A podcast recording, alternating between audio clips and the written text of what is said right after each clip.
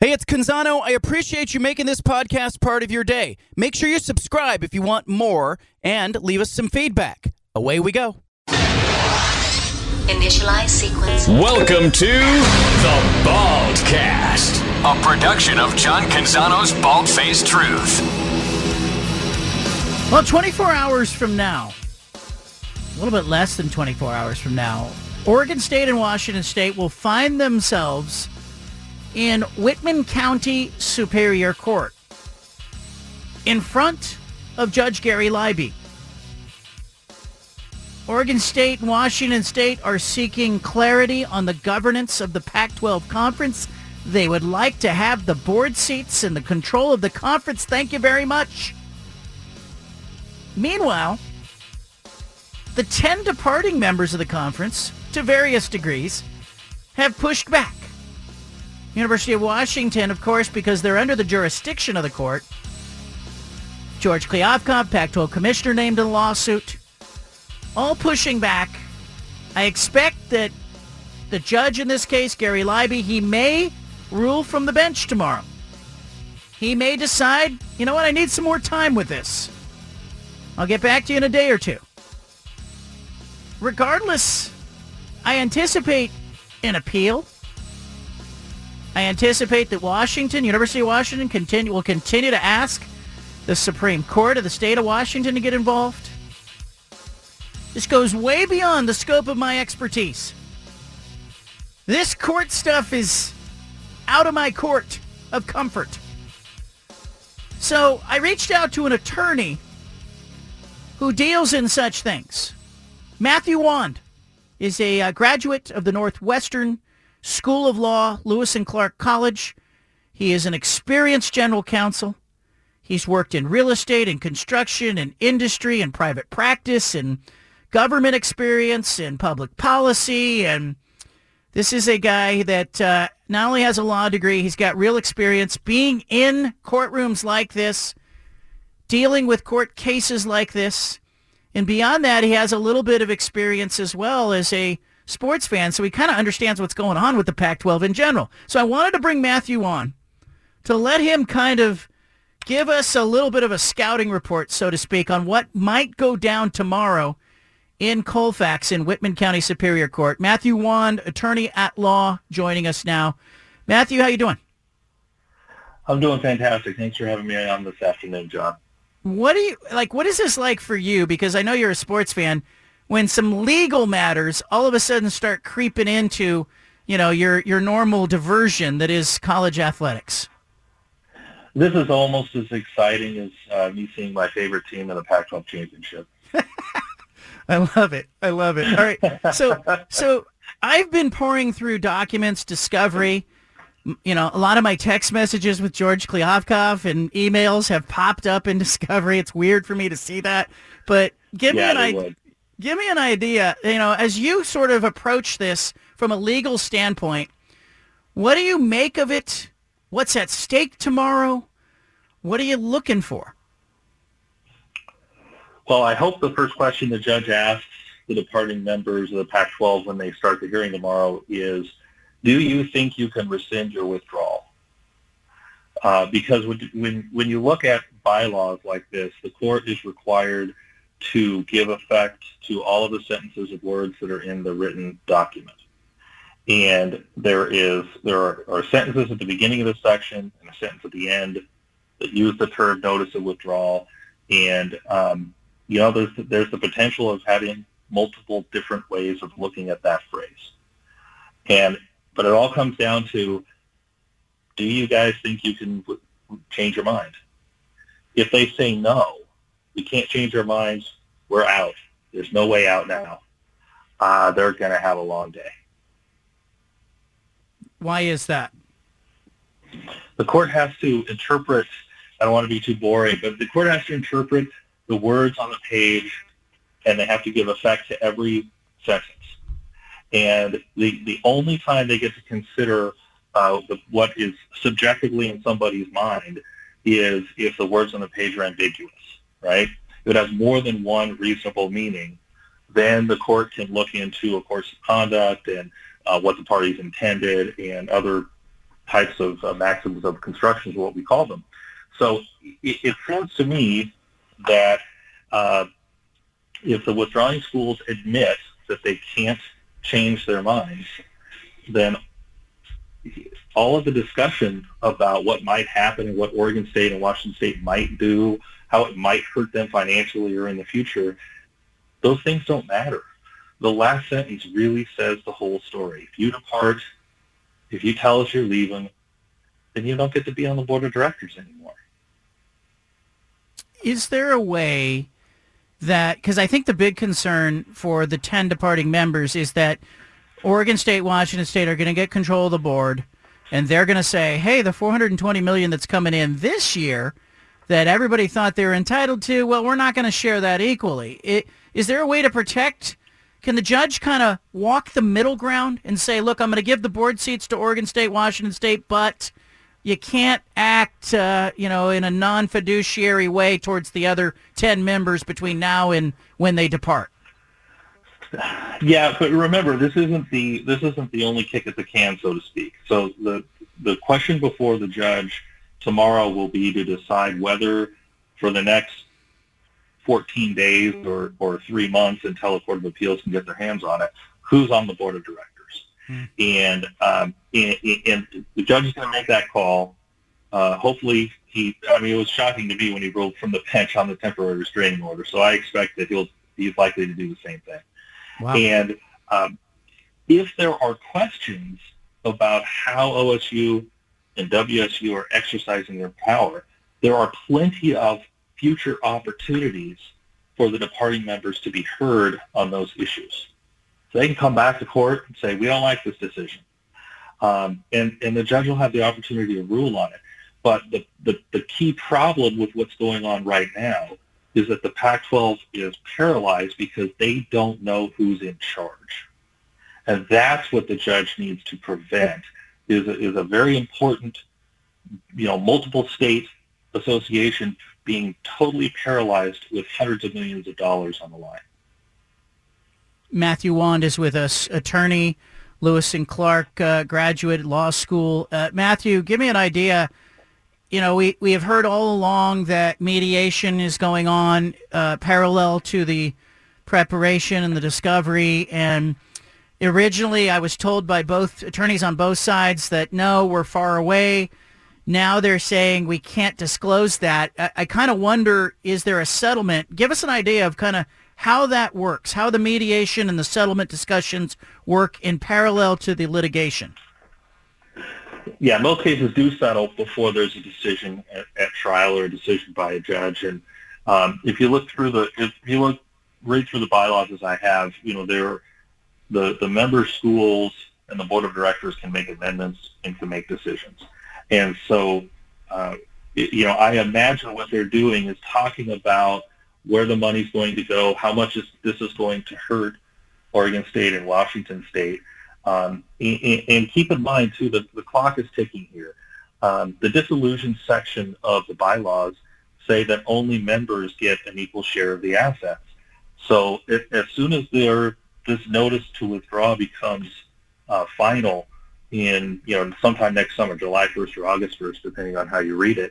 Um, if the Pac-12 dissolves after that, none of the departing schools get anything.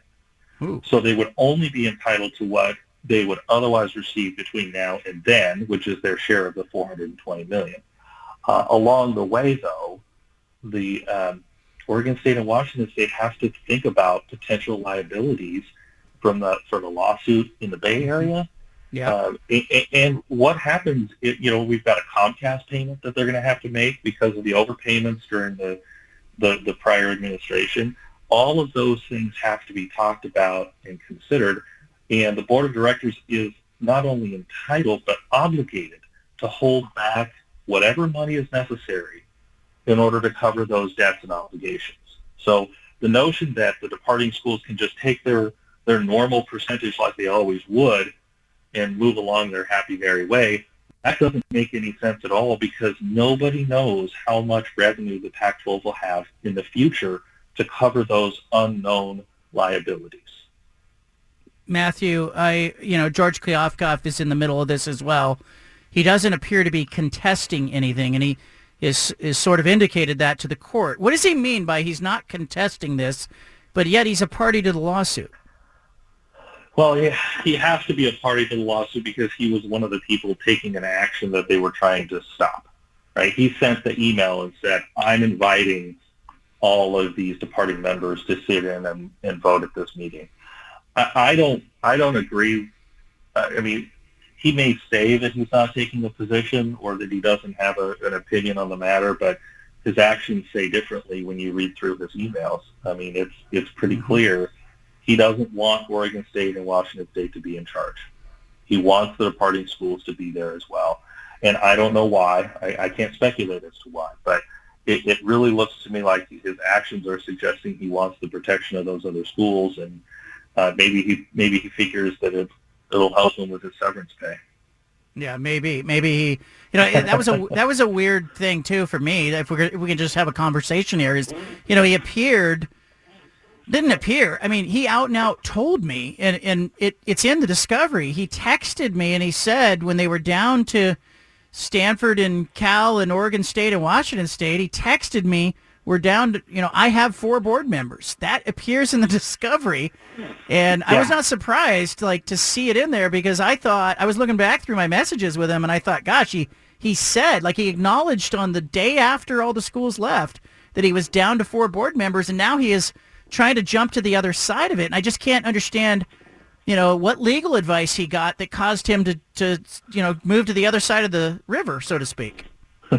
well, maybe it was maybe it was practical advice. But but keep in mind too, John, if if if the court decides that this provision has multiple meanings that are all reasonable, okay, then the court can and must look at other pieces of evidence to decide what it means and who should win. And one of those key pieces of evidence is the conduct of the parties before they understood that they were going to have this dispute that is extremely powerful evidence for what the parties intended when they when they wrote out and agreed to the bylaws. And in this instance, going back almost two years now, we all know what they believed because they, they acted on it with USC and UCLA and then followed up with it in writing and affidavits and declarations and under oath. Everybody knows what they thought at the time. And they're only changing their position now because they're scared that the chickens have come home to roost and they might lose out on some cash. It's fascinating to me. As we talk about the two sort of piles of money, the the, the media rights revenue distributions for this year from uh, playoff and NCAA tournament distributions in this fiscal year, of course, the liabilities of Comcast, the lawsuits seem to be on one side for me. And then on the other side, it's future revenue, everything that's happening after July of 2024. Is it really that clear? Or you had mentioned earlier sort of, you know, the board members having to account for, you know, the potential liabilities. Like, is it is there is there a little murkiness in the middle for you, or do you see a line of delineation on July 1, 2024? Yeah, well, it, it's a little bit of both. There is a there is a line on July 1 of 2024, but there are also multiple provisions throughout the bylaws that allow the board of directors to hold back money in order to to account for um, liabilities, unknown liabilities in some instances. I, I, mean, it's not like these departing members are going to, to be entitled to revenues for the next 10 years so that if there's another Comcast fiasco, for example, that they can just kind of take a haircut for the next 10 years and pay that debt off. They're gone and and so the, the, the remaining members have to take that into account. They have obli- they have fiduciary obligations to take those types of issues into account because they I mean what are they going to do? Go go sue USC in Southern right. California and say you owe us five million bucks on this liability? But that's not going to happen. So they have to be responsible with the cash that's there. Uh, now, now they have a they have a lot of other assets as well, of course, right? They have the Pac-12 network. There's some assets there, and and, and if they really needed to fire sale to cover debts, they could. But that doesn't mean that it's prudent for them to send all the cash out the door and then hope for the best. We're talking to Matthew Wand. He is an attorney Uh, he specializes in these kinds of cases. This is right in his wheelhouse, not so much in mine. Matthew, let me ask you on the idea of notice of withdrawal. You've read the bylaws. Washington, USC, UCLA, they've issued news releases. They've talked publicly about it. Um, I've noticed there are there's some semantics games being played by some of the parties where they're saying, you know, we intend to we intend to join the Big Ten conference, not, you know, we have joined already. What constitutes notice of withdrawal, and, how did you read the bylaws in that in that sense? The first answer to the question is that notice of withdrawal isn't defined clearly in the bylaws. There's there's no definition section. that doesn't say this is what it means. But it, and then when you look at section 2.3, it suggests differing meanings in different sentences. So, for example, in the first part, it says notice of withdrawal uh, prior to August uh, 1st, 2024 is a violation. You can get an injunction, and then you know the conference can sue you for damages. It seems like in that sentence, notice of withdrawal means you've pulled your teams out of the conference and they're not playing this season. But then when you go down to the sentence that actually matters for, for this case, where they talk about if a member delivers notice of withdrawal in violation of this chapter, then you lose your seat on the board of directors. That doesn't talk about money damages. It just says you're out on the board of directors. And that seems to me that it's, it's kind of an irrevocable withdrawal on a future date, right? And, yeah. and so, so, so when I look at it, and the, this wasn't written perfectly, but it seems to me, and the, and the judge could make this decision if he wanted to. He could say, you know, I think you gave a notice of withdrawal that's irrevocable and effective in the future, so you've lost your board seat. But since your teams are still playing and you're still following through with your other obligations to the conference, then these other remedies that are in Section 3 are not applicable, and they just don't matter. Uh, I haven't seen. I mean, the, the, lawyers haven't made that that argument directly in quite that way, but um, that seems to be a, a prudent way of looking at those particular sections that that could end up ruining the day. What does the actions of the board, or how does that play into maybe Judge Libey's decision? Given, you know, when UCLA and USC left, they were not allowed to sit in on board meetings or have a vote. When Colorado left same thing.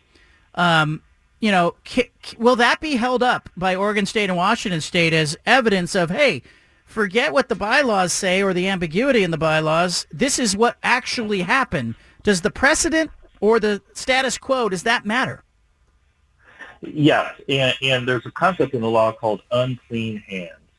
And what that says is that when you come to a court in equity, if you have acted unfairly or dishonestly, then, then the court is is less is not likely to give you the relief that you're asking for. Right, and, and in this instance, these members were obligated in other sections of the bylaws to act in good faith, to act openly and transparently and honestly with the other members. I don't think there's any question that the 10 departing schools acted in secrecy and not in good faith in dealing with the Pac-12 conference. And so now when they're complaining that they might that they might be treated unfairly by the two schools that are left holding the bag, it not only rings hollow from a practical sense, but also from a legal sense. Um, the court is likely, I think, should uh, consider that the two schools that have been acting honestly and openly from the very beginning and consistently are the ones more likely to continue to do so in the future and treat the departing schools fairly than the ones that were making deals in the back room were in secrecy. That's fantastic insight. We're talking to Matthew Wand. Uh, I have so many other questions. I, I mainly, though, just want to get from you. You, you mentioned G- Judge Gary Libey. He ruled from the bench on the temporary restraining order. You think he'll again do that, or how how frequent or how common is that for a judge in a case like this to just rule from the bench, or uh, or maybe say, hey, I need some time with it? Uh, you know, I, I, guess it's, I can't tell you how many times I've sat at counsel table and, and had my, my uh, chest drop into my stomach when the court says, I'm just going to rule from the bench. Uh, I mean, it's it's a scary prospect, but considering the thoughtfulness of the briefs and the the simplicity of the issue from a legal standpoint, right? It's not like the judge needs to go and research and read 50 different cases from around the country to help him make this decision. Um, because of that, I think it's it's it's possible. I think about a 60-40, maybe 70-30 chance that he rules from the bench and then maybe follows up with a written decision, a written opinion. Because when they go when they go to the appeal, he's going to want to have his reasoning clearly laid out in writing so that the Court of Appeals can consider it and make their decision uh, with the benefit of his full legal reasoning. Um, and if he, you know, if he just rules from the bench and doesn't write anything out, uh, it, it's not as strong uh, of an opinion on appeal.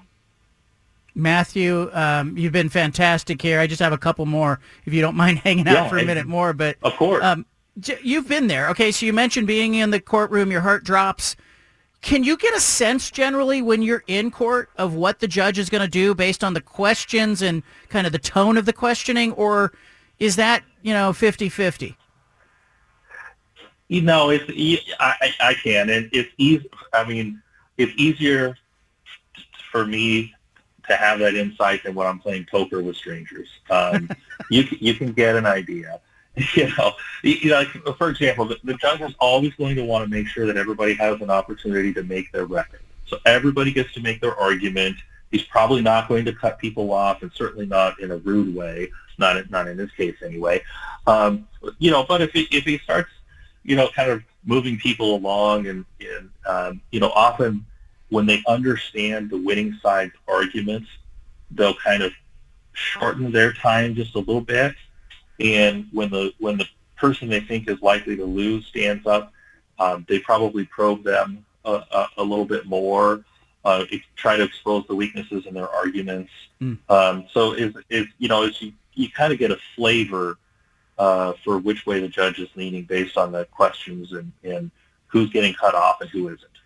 All right, so I've read the briefs. I've looked at the discovery. Um, I uh, I think the attorneys on both sides are, are probably really good at what they do. But I want to know from your standpoint, as you read the briefs, what's the strongest argument for the 10 departing schools?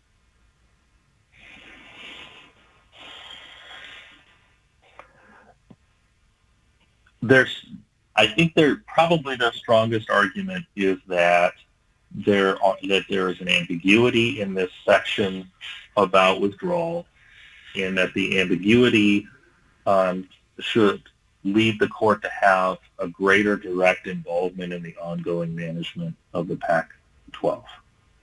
I, I don't think that they have really very strong arguments to retain their seats, right? So I think for, if I'm a departing, if I'm a member of representing, or if I'm a lawyer representing the departing school, in my mind, a home run is if the judge maintains some sort of control and a very easy way for me to run back into court if I don't like what's going on. You know, kind of continuing oversight. Um, but as far as if just denying all relief and having the court say, yeah, I I think all 12 of you are still on the, the board of directors and uh, Kliavkoff is right, and he can he can bring you all in. I, I just don't see it.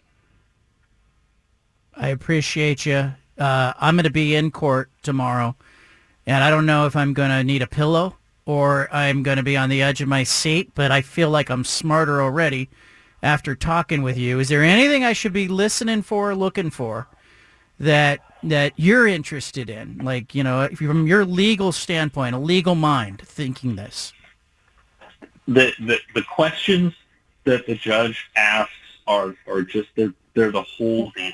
Eh, eh, like, you'll be able to tell what the judge is concerned about in his logic and in his legal reasoning with 100% certainty based upon the questions that he asks. And so if he's not asking any questions at all, for example, about you know the last sentence or about the particular format for a notice of withdrawal, then you know that that's something he's already decided. Now, hmm. maybe you've lost that, maybe you've won that, but he's already figured it out. So I, I would pay attention to the questions and, and try and create a little, you know, write the X's and O's on your notepad based on what he's asking, and then you'll know if it's a cover two or a or a man to man. I love it. Uh, you have a prediction? What you think will happen? Yeah, I think I think he rules that, that the two are in charge, um, I, and I think he probably opens the door for some sort of, of an expedited. Hey, if you departing schools think you're being treated unfairly, come see me, and I'll give you a hearing within 24 hours, type of thing. Um, I, I think that's the most likely outcome. But the, the arguments about the calendar and you know December 4th being a real thing, and we need to make decisions now because if we don't, college athletes will be negatively impacted. I, those are so compelling in terms of irreparable injury. I, I just don't see this dragging out, and I don't see him allowing for 12 schools to get in a in a mud wrestling match, um, all the while watching the, the student athletes get hurt. So I, I think he's going to make that call. He's going to remind them about their fiduciary obligations, and and, and then he's going to maintain some control. But they're they're going to get to make the decisions they need to make as the remaining schools. And, and, you know, the worst outcome would be this limbo that we're all living in for the last eight weeks. Like, that's the worst outcome. I don't think this judge is prepared to allow that to happen. Matthew Wand, I appreciate you. Thank your parents for Thank sending you, you to law school for me. I, uh, I I'm benefiting from that.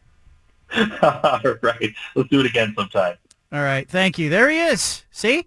I feel smarter. My head was spinning. 366 pages of discovery. I read the briefs. I thought, hey, both sides are making really good points here. Um, I want you to mull that over and know that I will be there tomorrow in Whitman County Superior Court. I'll be there with Judge Libey. I will be uh, joining this radio show. If I can step out of the courtroom, I got to be honest with you. I don't know if they're going to take a recess here or there. If they do, I will step out. I'll call into the show, and uh, we'll be tracking it all right here on this radio program. And you can read it all at johncanzano.com. Great stuff from the attorney. Anna's popping in the studio. Punch it audio, five at five, all of that stuff. We interrupt this broadcast with a special announcement from the Bald Hey, sorry to interrupt the podcast, but if you want to listen to more of the Bald Faced Truth Radio Show, including more of this segment that you're listening to, make sure you subscribe on SoundCloud and iTunes to the Bald Faced Truth Radio Show. Thanks for listening.